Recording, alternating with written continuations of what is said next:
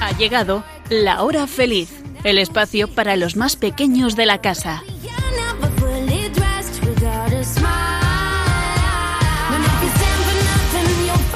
Muy buenas tardes a todos los oyentes de la hora feliz y especialmente a los más pequeños de la casa. Bueno, ¿qué tal estáis? Yo espero que muy bien y disfrutando del verano en la medida de lo posible. Bueno, están conmigo un programa más, Elena, Blanca, Nuria y Sonia. Hola chicas, ¿cómo estáis?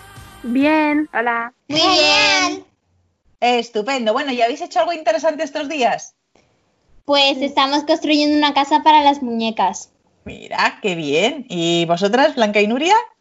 Estoy aprendiendo mecanografía en el ordenador con una aplicación. Yo estoy leyendo un libro en inglés. Ajá, qué bien, qué interesante. Nosotras también hemos, hemos hecho un poco de limpieza de juguetes y los hemos llevado a un sitio para, para dársela a otros niños y los que no estaban completos para reciclarlos. Mira, qué bien, está muy bien ahí en verano hacer un poco de limpieza y aquello que no se utiliza, pues dárselo para que lo reciclen o, o, que puedan ser útiles para otras personas. Muy bien. Bueno, pues amiguitos, hace unos días hemos celebrado dos fechas muy bonitas. Por un lado, la fiesta de Santiago Apóstol, patrono de España, que es el 25 de julio. Y al día siguiente, aunque era domingo, que es lo más importante, el Día del Señor, también celebramos el Día de San Joaquín y Santa Ana, los padres de la Virgen María. Y por eso es el Día de los Abuelos. ¿Y vosotras, chicas, os acordasteis de felicitar a vuestros abuelos? ¿Hicisteis algo especial? Sí, sí. ¿Qué hicisteis? A ver, contadnos. Pues un pequeño vídeo con fotos, frases, dibujos. Qué bien. Nosotras les llamamos por, por videollamada también a, a, unos y a otros les, les llamamos por teléfono. Muy bien. Pues los abuelos amiguitos son muy importantes y podemos aprender mucho de ellos. El Papa Francisco ya ha dicho muchas veces que a los abuelos se les ha confiado transmitir la experiencia de la vida, la historia de una familia, de una comunidad, de un pueblo, y que un pueblo que no cuida a los eh, abuelos y no los trata bien, pues es un pueblo que no tiene futuro. Así que, amiguitos, espero que les cuidéis muchísimo a vuestros abuelos y sobre todo que les améis, que habléis con ellos, que, que os dejéis aconsejar. Bueno, y ahora vamos a ver de qué va a ir este programa.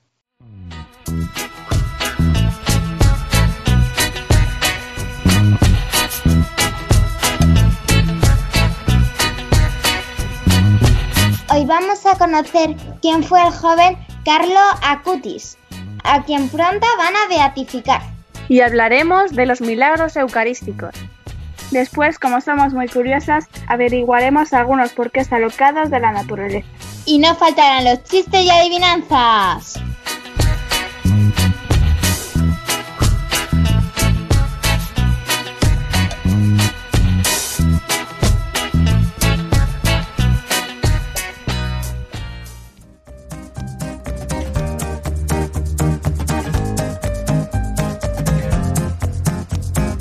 Este mundo en que vivimos tiene necesidad de la belleza para no caer en la desesperanza. La belleza, como la verdad, pone alegría en el corazón de los hombres. San Pablo VI.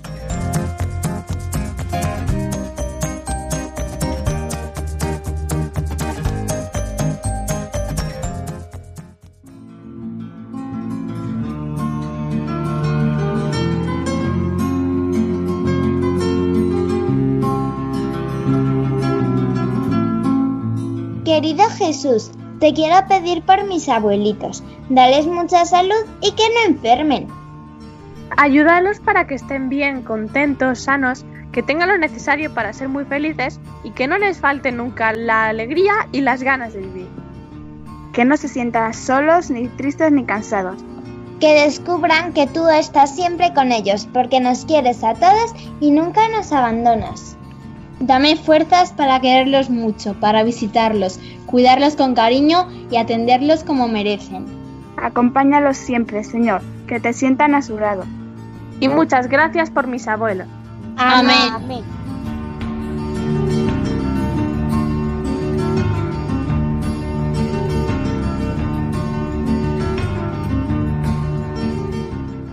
Una bonita oración por nuestros abuelos, amiguitos. Acordaros de ellos en vuestras oraciones y quererles mucho. Y ahora, amiguitos de la hora feliz, vamos a hablar de un joven que murió con 15 años y que pronto va a ser beatificado. Me refiero a Carlo Acutis, que es un enamorado de la Eucaristía, todo un modelo de santidad para los jóvenes y que es conocido además como el ciberapóstol de la Eucaristía, porque utilizó su pasión por la informática para evangelizar y difundir así el amor al Santísimo Sacramento. Y por ello también ha sido propuesto como patrón de Internet. Estar siempre unido a Jesús, ese es mi proyecto de vida. Y con estas pocas palabras, Carlo Acutis define su breve existencia. Vivir con Jesús, para Jesús y en Jesús. Su gran amor era Jesús, presente en la Eucaristía. Y también decía esto. La Eucaristía es mi autopista hacia el cielo. Somos más afortunados que los apóstoles que vivieron con Jesús hace dos mil años. Para encontrarnos con Él, basta con que entremos en la iglesia. Eso es. Y además, Carlo Acuti se confesaba con frecuencia y decía. Igual que para viajar en globo hay que quitarse peso, también el alma para elevarse al cielo necesita quitarse de esos pequeños pesos que son los pecados veniales.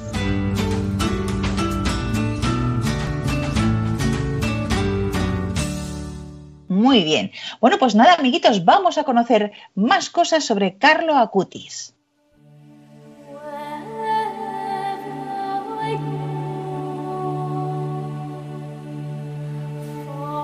Carlos nació el 3 de mayo de 1991 en Londres y el 8 de septiembre de ese mismo año su familia se traslada a Milán porque está en Londres por motivos de, de trabajo.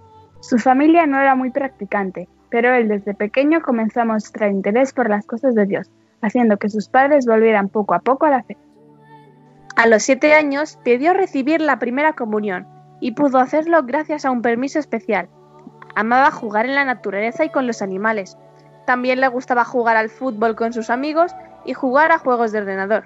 En el colegio, Carlos jamás ocultó su fe e invitaba a sus amigos a ir juntos a misa y volver a Dios el 24 de mayo de 2003, recibe el sacramento de la confirmación. En su cuaderno escribió, la tristeza es dirigir la mirada hacia uno mismo, la felicidad es dirigir la mirada hacia Dios. También apuntó, la conversión no es otra cosa que desviar la mirada desde lo bajo hacia lo alto, basta con un simple movimiento de los ojos. El 10 de octubre de 2006 Carlos pide recibir la unción de los enfermos y la comunión, con la certeza de que moriría en un futuro cercano. Un día después entra en coma por una hemorragia cerebral, causada por la leucemia fulminante, y el jueves 12 de octubre el corazón de Carlos dejó de latir. El sábado 14 de octubre se celebró el funeral en la parroquia Santa María Segreta. La iglesia estaba tan llena que muchos se vieron obligados a permanecer fuera, todos los diarios italianos más importantes informaron sobre este hecho. Y lo más curioso es que había muchos pobres en el funeral. Todo el mundo se preguntaba qué hacían allí.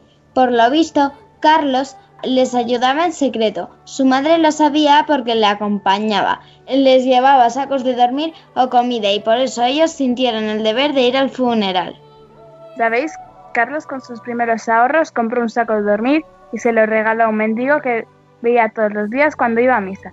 Y por la noche solía llevar comida a quienes vivían en la calle, a veces de su propia cena.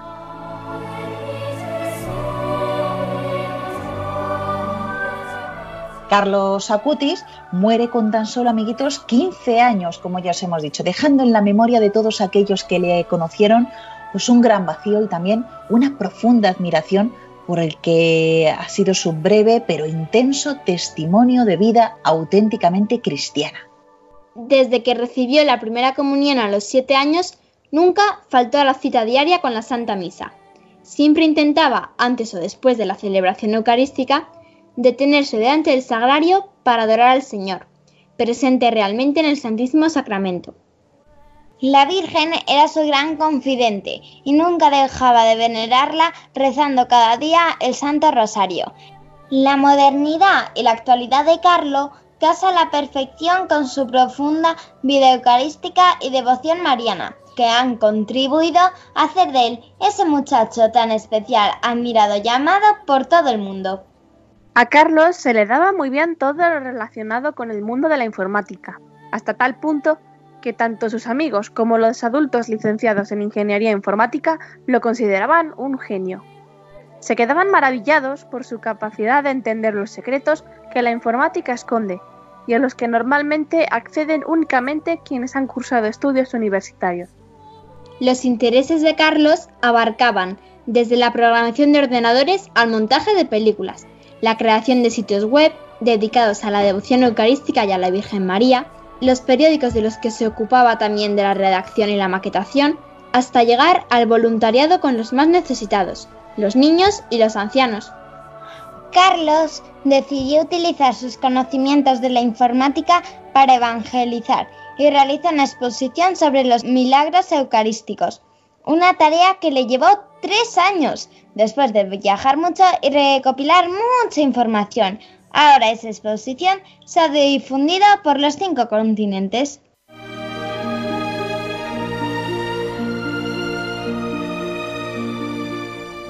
Santo eres en verdad, fuente de toda santidad.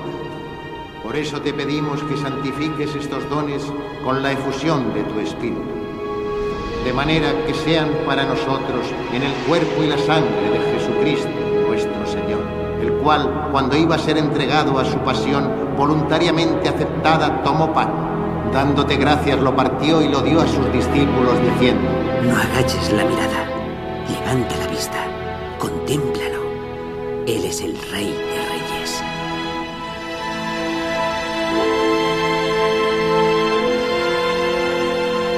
Del mismo modo, acabada la cena, tomé el cáliz y dándote gracias de nuevo lo pasé a mis discípulos diciendo, tomad y bebed todos de él, porque este es el cáliz de sangre pues la exposición de los milagros eucarísticos, amiguitos, cuenta pues eh, con muchas fotografías y muchas descripciones históricas. Hay unos 163 paneles donde se presentan pues una gran cantidad de milagros eucarísticos que han ocurrido a lo largo de los siglos en varios países del mundo y que han sido reconocidos por la Iglesia.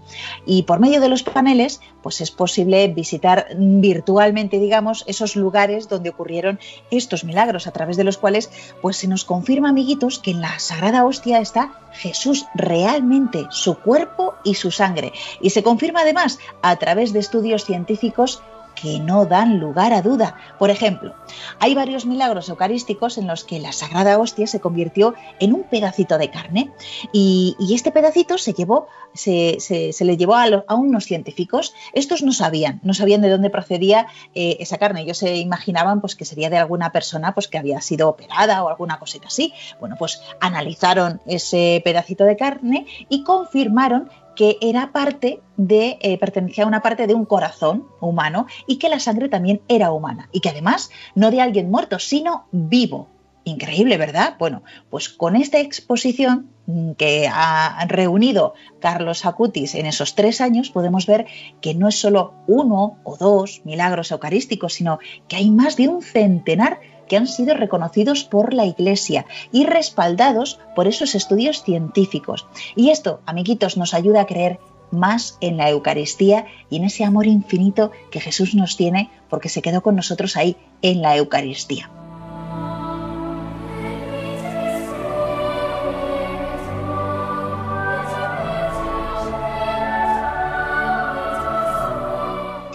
Y vamos con otra de las frases que expresaba Carlos Acutis.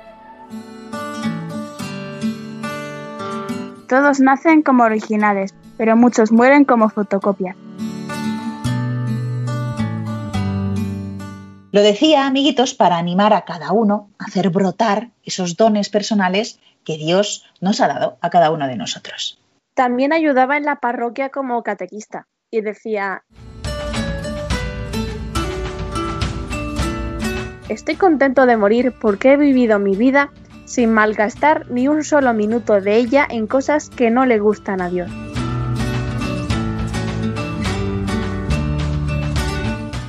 Fijaros, ¿eh? Qué frases, madre mía, un joven diciendo estas frases que son profundas, ¿eh? Porque muchos ya como nosotros de mayores, pues mm, si nos paramos a pensar, ¿hemos aprovechado cada minuto de nuestra vida haciendo cosas que le gustan a Dios? Bueno, pues es para reflexionarlo. Bueno, pues Carlos Acutis también nos pide a nosotros lo mismo. Nos pide que contemos el Evangelio con nuestra vida, dando testimonio, para que cada uno de nosotros pueda ser como un faro que ilumine el camino de los demás. Y Carlos, con su ejemplo de vida, pues está haciendo mucho bien a muchísimas personas, aún después de muerto, incluso después de muerto porque se conocen muchas cosas de su vida. Es un ejemplo y entonces está ayudando a muchas personas con su ejemplo, sobre todo a jóvenes de todo el mundo. Y os comento que el pasado 21 de febrero el Papa Francisco autorizó a la Congregación de los Santos a promulgar el decreto con respecto a un milagro atribuido a la intercesión de Carlos Acutis. Se trata de la curación milagrosa de una anomalía congénita que tenía un niño en Brasil y que le hacía vomitar mucho. Bueno, pues ese niño se encomendó a Carlos Acutis y le pidió que dejara de vomitar y desde ese momento dejó de vomitar, se empezó a encontrar mejor y bueno, pues eh, le hicieron un montón de pruebas médicas para ver qué pasaba, cómo es que era posible que se hubiera puesto bien de repente y todo eso. Y entonces, bueno, pues por eso se ha reconocido después de muchos estudios, sobre todo desde la ciencia, esa curación milagrosa, inexplicable de este niño en Brasil. Y gracias a este milagro, pues a Carlos Acutis, el próximo 10 de octubre, pues va a ser beatificado. Será a las 4 de la tarde en la Basílica Superior de San Francisco en Asís. Esta ciudad italiana era el lugar favorito para Carlos Acutis, su lugar favorito en el mundo, y había manifestado su deseo de ser enterrado allí. Y su cuerpo descansa en un monumento sepulcral en la nave derecha del Santuario de los Despojos, en Asís, que es allí donde se dice que San Francisco de Asís lo dejó todo para seguir al Señor, por eso se dice de los despojos.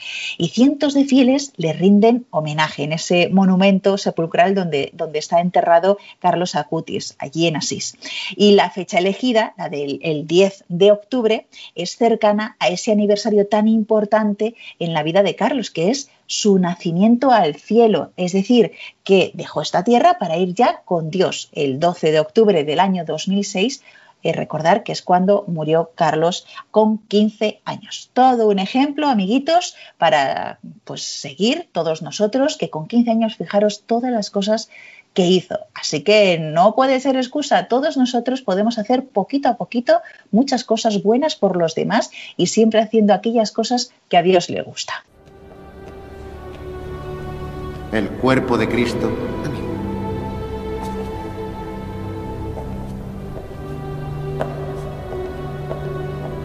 el cuerpo de Cristo. Amén. Jesús quiso permanecer con vosotros hasta el fin de los siglos, porque su amor no puede soportar dejar huérfanos a quienes más ama. Si tan solo supieran lo mucho que Dios les ama y cuánto desearía tener su amor. ¿Y qué puedo hacer yo? Empieza con tu hijo. Enséñalo a valorar el sacrificio de Jesús. Tráelo a misa y edúcalo a venir con gusto. Comparte lo que hoy has visto con quien puedas. Ni siquiera los ángeles podemos alimentarnos de Dios. Solo vosotros tenéis la gracia por ser sus hijos. Si los demás pudieran ver lo que he visto hoy, todo sería tan diferente. ¿Estás escuchando? El programa de los niños de Radio María.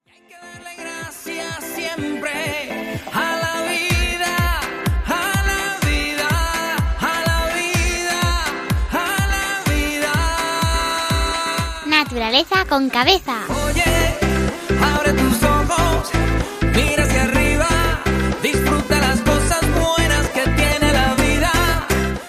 Bueno, amiguitos, ya sabéis que en este programa somos muy curiosos y nos encanta aprender cosas y contestar a los muchos porqués que nos hacemos todos los días. Hoy se nos ha ocurrido investigar en la naturaleza y explicar pues alguno de, algunos de esos porqués. Eso sí, ya sabéis que también nos encantan las leyendas, las tradiciones de cada pueblo, los cuentos y sobre todo, sobre todo, la imaginación. Así que preparaos para lo que viene a continuación. Cada una de mis magníficas colaboradoras van a proponer diferentes hechos de la naturaleza y las otras tres nos van a sorprender con una explicación pues, que puede proceder de una cultura, de un cuento, de una película o simplemente de su cabecita imaginativa. Y eso sí, también sabéis que nos gusta investigar hasta hallar la verdad. Así que no os preocupéis que también os vamos a contar cuál es la explicación científica correcta de cada uno de los temas que vamos a exponer. Así que ya que estamos en verano y disfrutamos del sol todos los días, pues Nuria, comienza con tu pregunta. Mi pregunta es, ¿de qué está hecho el sol? Pues para explicar esto, a mí se me ocurre este cuento que os voy a contar ahora. Hace mucho, mucho tiempo, cuando el sol no era sol y las rocas no eran rocas, existía un pequeño y pobre poblado. Los habitantes enfermaban y morían muy rápidamente, porque en aquella región hacía tanto frío y tanto viento que las hogueras que encendían para calentarse duraban poquísimo. Los niños y niñas de aquel poblado empezaron a pensar que debería existir una fuente de luz y calor inagotable y que solo tendrían que ir a buscarla. Entonces fueron a preguntar a una anciana hada que vivía por allí cerca.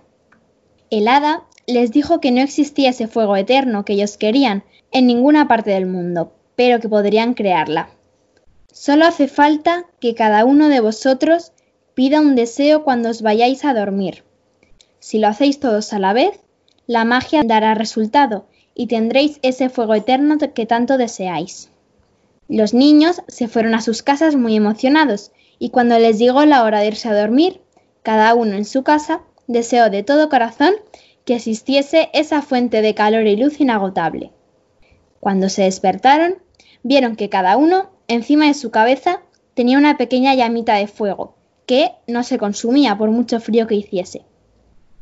Todos fueron corriendo a casa de la anciana hada que les explicó. Anoche todos vosotros pedisteis a la vez el mismo deseo, un fuego eterno para todos. Ninguno fue egoísta y pidió algo solo para él, como por ejemplo más juguetes o más dinero. Todos fuisteis generosos y por eso mismo vais a ser recompensados.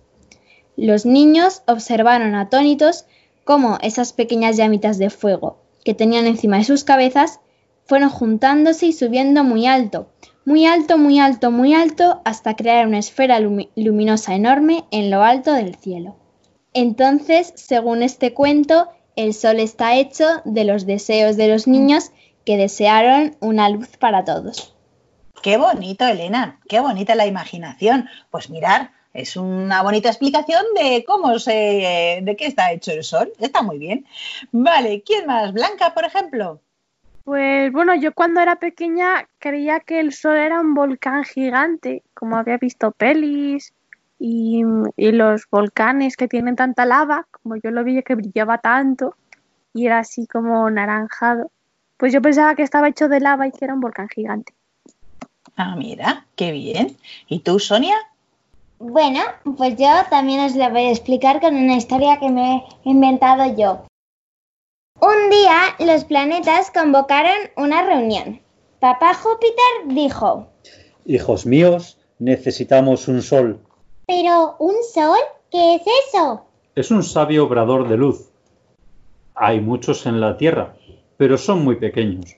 Entonces eh, eh, preguntaron algunos ejemplos y papá Júpiter dijo que la mayoría pues eh, eran curas, misioneros y sobre todo gente que ayudaba a los demás pero esa era una luz como interior. Pero, ¿para qué lo necesitamos entonces? Dijo la Tierra.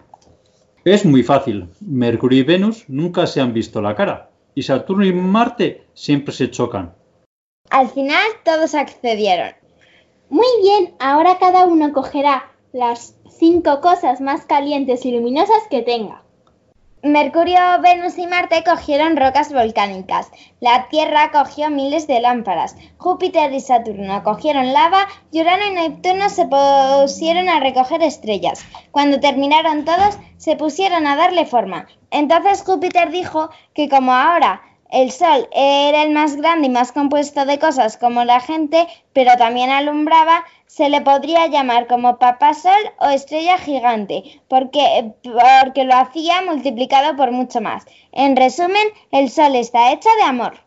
Qué bonita historia también. Hay que ver, amiguitos. Muy bien. Bueno, pues ahora Nuria nos tiene que dar esa explicación científica y correcta de qué material está hecho el Sol, cuando quieras. El Sol está hecho de hidrógeno y helio. La luz y el calor que emite es el resultado de una reacción química llamada fusión, que es cuando dos átomos se juntan. En este caso, cuando dos átomos de hidrógeno se juntan, crean un nuevo átomo de helio y en ese proceso se genera mucha luz, mucho calor, mucho calor y mucha energía. Por cierto, todas las estrellas funcionan de la misma manera, lo único que cambia es el tamaño. Bueno, pues eh, ya hemos aprendido sobre el Sol y ahora vamos con un fenómeno del cielo que también está muy relacionado con, por lo menos en el cielo. Cuando quieras, Elena. Mi pregunta es, ¿qué son las auroras boreales? Bueno, yo os voy a contar lo que se creía antes. En finlandés, las auroras boreales se llaman revontuli. Tuli significa fuego y Revon, cerro. Esta palabra se remonta a la mitología del pueblo Sami. La leyenda dice que se creía que un zorro mágico bajaba por las colinas de Laponia y a la vez golpeaba la nieve con su cola. Cuando lo hacía, provocaba unas chispas que se convertían en las auroras boreales. ¿Y habéis visto la actuación noruega de Eurovisión 2019? Su canción se llama Spirit in the Sky y tuvo mucho éxito. Está súper bien y yo os la recomiendo, os va a gustar mucho. Pero que sepáis que la letra y la escenografía de la canción relata esta leyenda sobre este fenómeno del cielo. Y al final de la canción salen un reno, el zorro y un lobo. Ahora vamos a escucharla.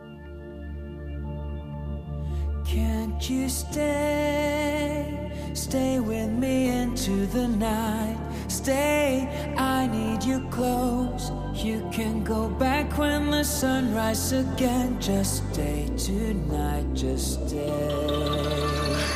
Have you seen my spirit lost in the night? The violent nightshade that took away my light. They call us nothing. My name is nothing. Come see me, please see me, cause I've been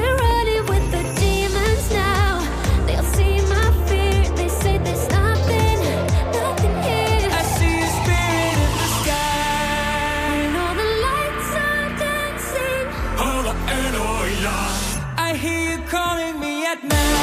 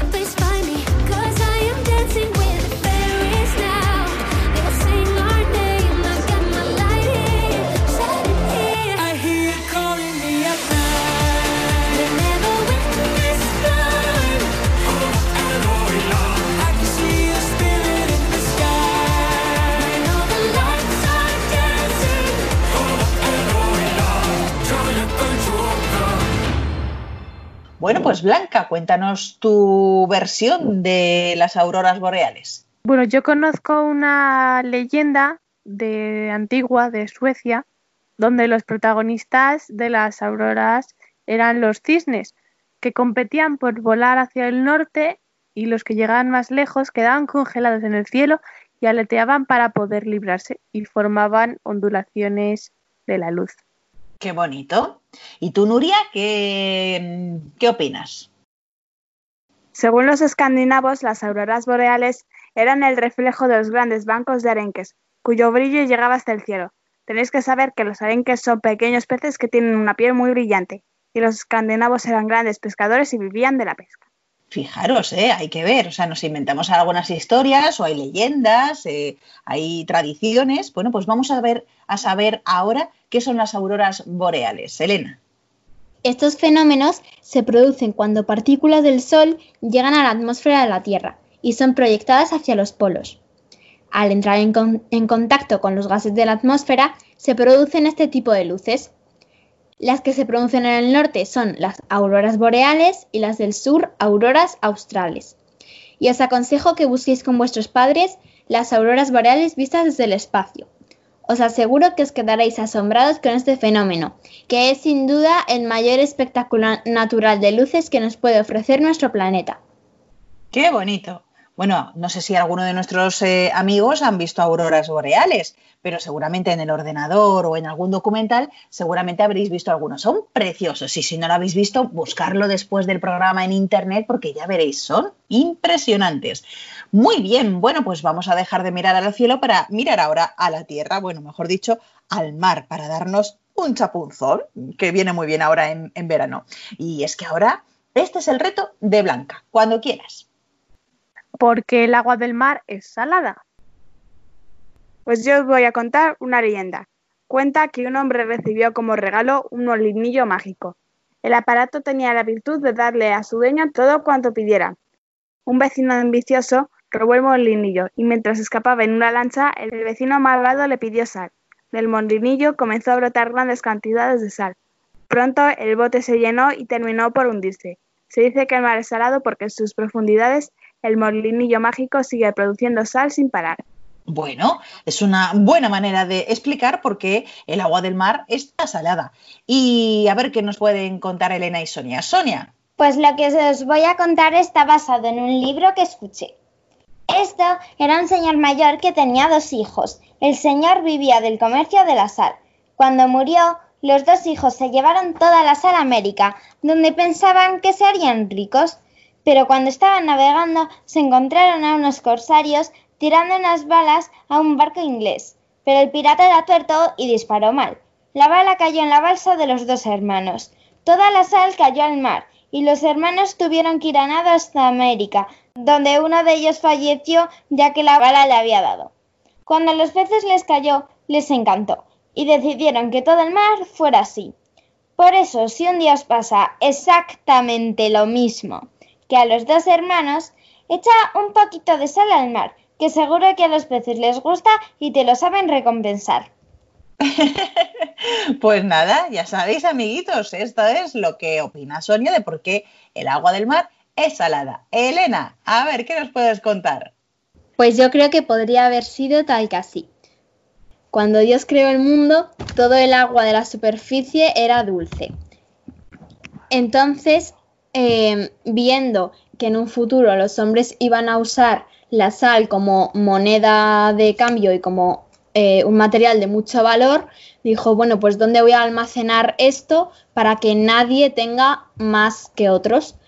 Entonces dijo, pues lo voy a almacenar en, en la profundidad de las aguas para que los peces la cuiden y nadie se pueda aprovechar. Entonces, pues por eso eh, el agua de los mares es salada. ¿Y por qué la de los ríos y los lagos no? Pues según esta historia, porque de ahí ya la han sacado todos los hombres, toda la sal que había ahí, ya la han sacado, solo que en el mar no han llegado todavía porque es muy grande. Bueno, pues son explicaciones que queremos dar aquí en este programa de la hora feliz de por qué el agua del mar es salada. Pero ahora Blanca nos explica ya científicamente cuál es la respuesta correcta. Bueno, el agua del mar es salada porque tiene disueltas sales minerales. ¿Y de dónde vienen estas sales?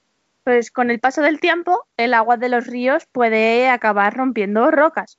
Y como las rocas están hechas de minerales, estos minerales de la montaña se los llevan los ríos hasta el mar.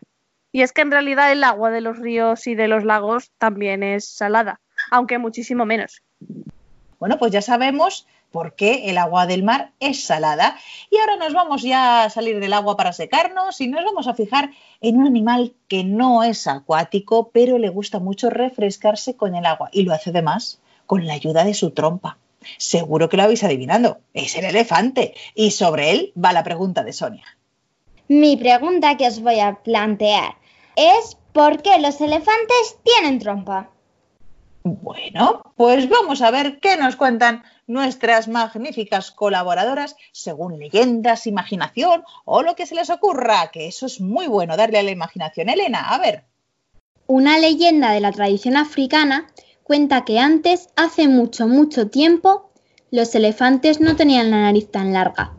Era una muy cortita y no muy bonita.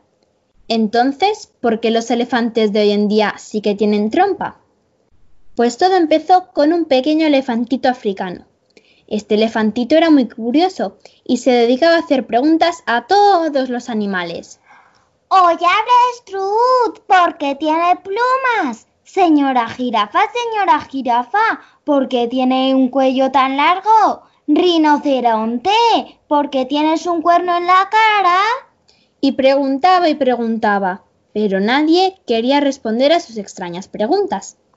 Un buen día al pequeño elefantito se le ocurrió preguntar ¿Qué comen los cocodrilos? Y les fue haciendo esa pregunta a todos los animales de la sabana. Pero nadie le quiso responder, y cuando el elefantito se iba a dar por un vencido, se encontró con un pequeño pájaro, que le dijo Si quieres saberlo, ve a la orilla del río Limpopo y pregunta al cocodrilo que vive por allí. Así que el elefantito, muy contento por haber encontrado una solución, se marchó hacia el río.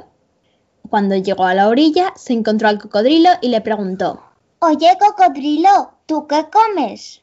Acércate, acércate, elefantito, y te lo digo. Y cuando nuestro amiguito se acercó, el cocodrilo se abalanzó sobre él y empezó a morderle la nariz para comérselo. Entonces el elefantito empezó a tirar de un lado, el cocodrilo de otro, y cuando el pequeño elefante consiguió soltarse, se dio cuenta de que se le había quedado la nariz larguísima.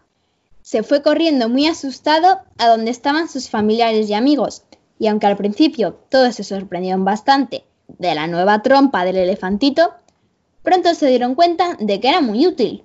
La trompa servía para refrescarse, para recoger comida, para levantar cosas.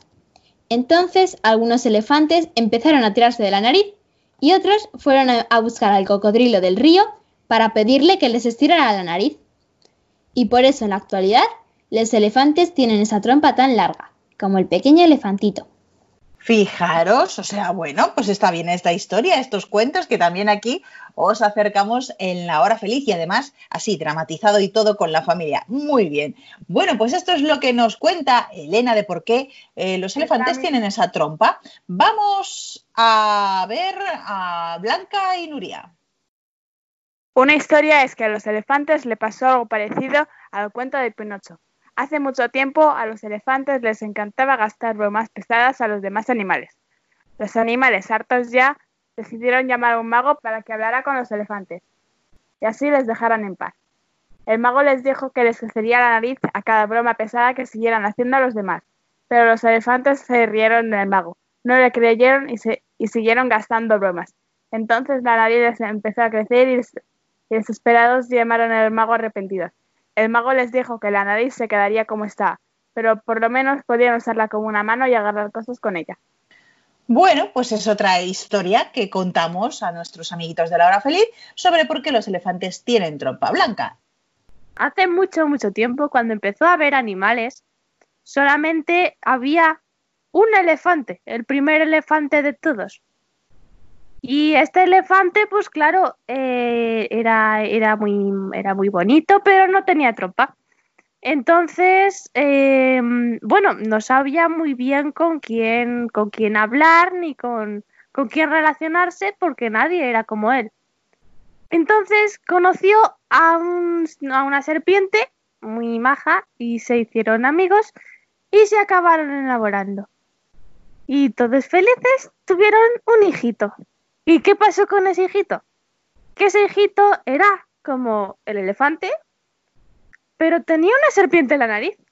Le salía una serpiente en la nariz que le servía, pues le ayudaba a coger cosas y era muy útil. Y al final, pues eh, se convirtió en una prolongación de su nariz. Muy bien, bonitas historias que vamos conociendo. Y ahora, ¿cuál es la respuesta científica exacta y verdadera de, sobre la trompa de los elefantes, Sonia? Pues en realidad la trampa de los elefantes es un resultado de la transformación del labio superior y la nariz en un órgano alargado. Aparte de tenerla para respirar, la trompa también les sirve para alimentarse, ya que les permite coger objetos o arrancar hojas de los árboles.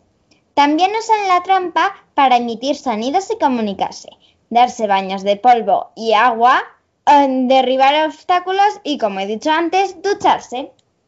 Eh, estupendo. Bueno, ¿qué, amiguitos? ¿Os ha parecido interesante? Bueno, a mí muchísimo y además me encanta que me cuenten historias. Es muy importante, ya sabéis, ser curiosos, investigar, indagar y así pues vamos a descubrir un montón de cosas de este bonito mundo que Dios ha creado y en el que vivimos nosotros, que somos sus cuidadores. Bueno, pues si queréis también enviarnos algún eh, porqué de la naturaleza contado por, con vuestras historias, ya sabéis, al email de lahorafeliz2 arroba radiomaria.es. Reír no más hasta reventar.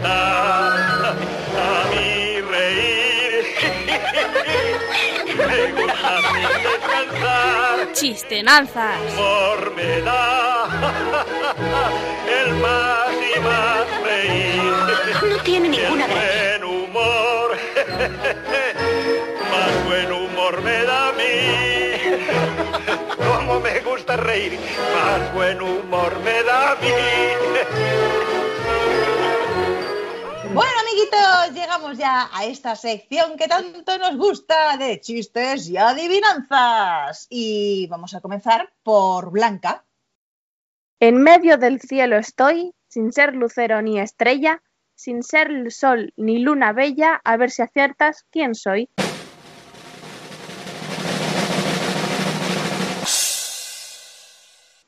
¿El avión? No. ¿El planeta? ¿Algún planeta? No. La E. Sí. Bueno, pues vamos con Elena. ¿Tu adivinanza? De mi madre nací yo, sin fundamento de padre, y luego me he muerto yo, y de mí nació mi madre.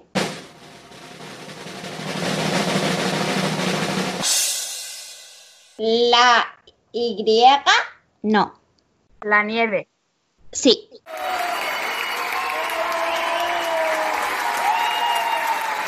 Nuria, vamos con tu adivinanza. Tiene agujas y no cose. No se mueve pero anda. Si le das cuerda funciona y el paso del tiempo señala. ¿Qué es?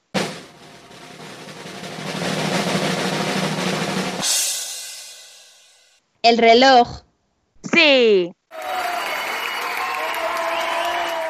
Muy bien. Y Sonia, tu adivinanza. Somos dos lindos gemelos, del mismo modo vestimos, durante el día brillamos y por las noches dormimos.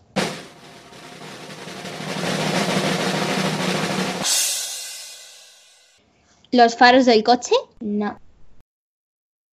¿Alguna pista? Venga, vale. A ver, dice del mismo modo vestimos porque los dos normalmente, seguro que hay alguna excepción, tienen el mismo color. ¿Los ojos? Sí.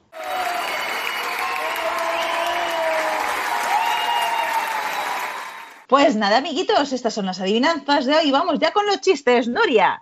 Un pajarito va volando a toda velocidad por una autopista, en sentido contrario, y de repente se estrella contra un motorista. El motorista se para diciendo, no puede ser, maté al pajarito. Llega donde cayó el pajarito y lo encuentra todavía vivo. Lo recoge, se lo lleva a su casa, lo mete en una jaula, le da leche y agua y le pone al piste. Al rato, el pajarito va recobrando el conocimiento.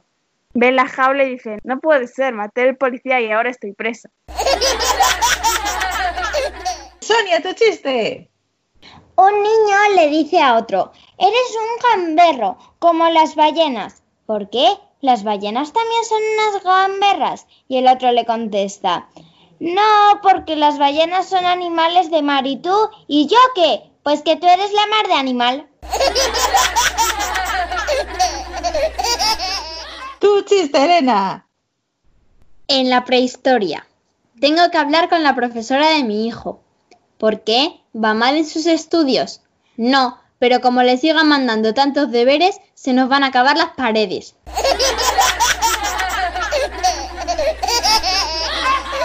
Y terminamos los chistes con Blanca. Dos amigos, Luis y Juan, se fueron en un viaje de camping. Después de una buena cena, se acostaron y se fueron a dormir. Algunas horas más tarde, Luis se despertó y despertó a su amigo. Juan, mira el cielo y dime qué ves. Juan contestó, veo millones y millones de estrellas. ¿Y eso qué te dice?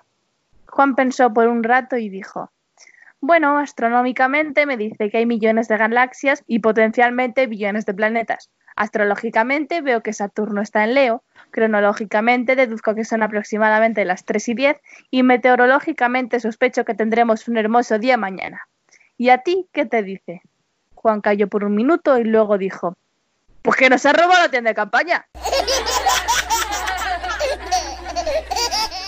Bueno, amiguitos, terminamos ya este programa donde os hemos estado hablando de la vida ejemplar de Carlos Acutis. Ya sabéis, este joven que murió con 15 años por una leucemia, pero que tanto bien ha hecho en su corta vida y además con esa recopilación de los milagros eucarísticos. Después os hemos hablado de algunas curiosidades de la naturaleza, de qué material está hecho el sol, eh, por qué se producen las auroras boreales, por qué el agua del mar es salada y por qué los elefantes tienen trompa. Bueno, esperamos que os haya parecido muy interesante todas estas leyendas, cuentos y luego la explicación real, científica y verdadera de, de, estas preguntas. Y también aprovecho para agradecer la inestimable ayuda de Elena, Blanca, Nuria y Sonia en este programa. Gracias, chicas.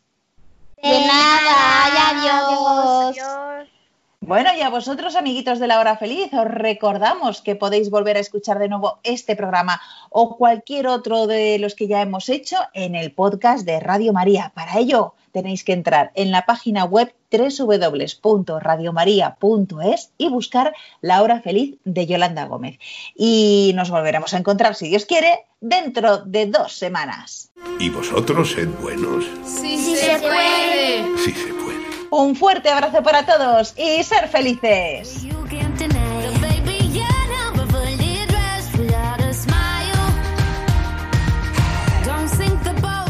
Así concluye La Hora Feliz, el espacio para los más pequeños de la casa.